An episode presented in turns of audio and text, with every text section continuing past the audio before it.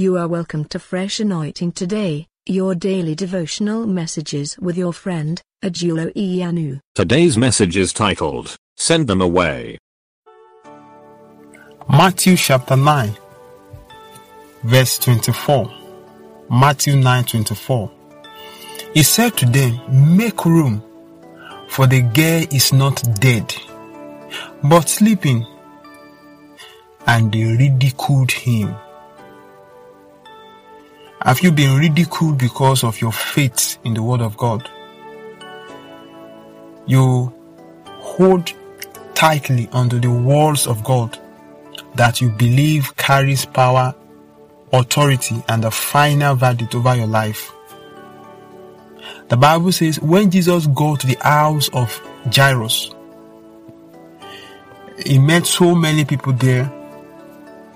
People's occupation is to weep at the demise of a family member and get paid. They were already at that place. Whether it is fake or genuine tears, we don't know. But that is what they do as you know a professional, you know, uh, crier. Jesus met them. He met all other persons that have come to, you know, to sympathize with the family of Jairus. And Jesus said to them, Please, you will have to excuse us. There is no need for you to cry. This is not the time for you to weep. In fact, there is no, there is no need, there is no cause for tears in this house. I have stepped in. The case that you have at your hand is not as bad as it is. Jesus said to them, please scatter these persons that have gathered together to to weep, to cry, and to make unnecessary noise. Make room.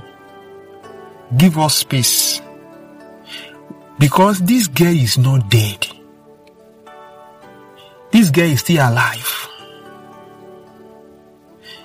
The Bible tells us that when they heard that, they began to make, you know, jest of Jesus.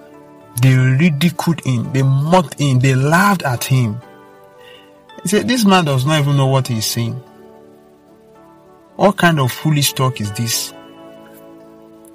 We have been here since 10 a.m. And this is 3 p.m. Go and touch the girl. It's, it's, it's as cold as ice block. And you are saying the girl is sleeping. They mocked him. Sometimes this is the situation we find ourselves what God says is going to do.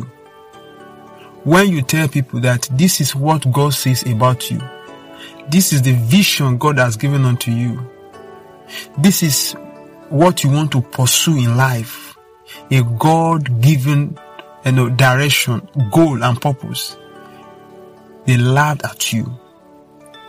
They make mockery of you eh, they, they, they, they, they, they, they make it appear as if you are crazy. You don't know what you are doing. I want to encourage you. Even though Jesus, as powerful as he was, the Son of God, it was ridiculed, it was mocked. How much more?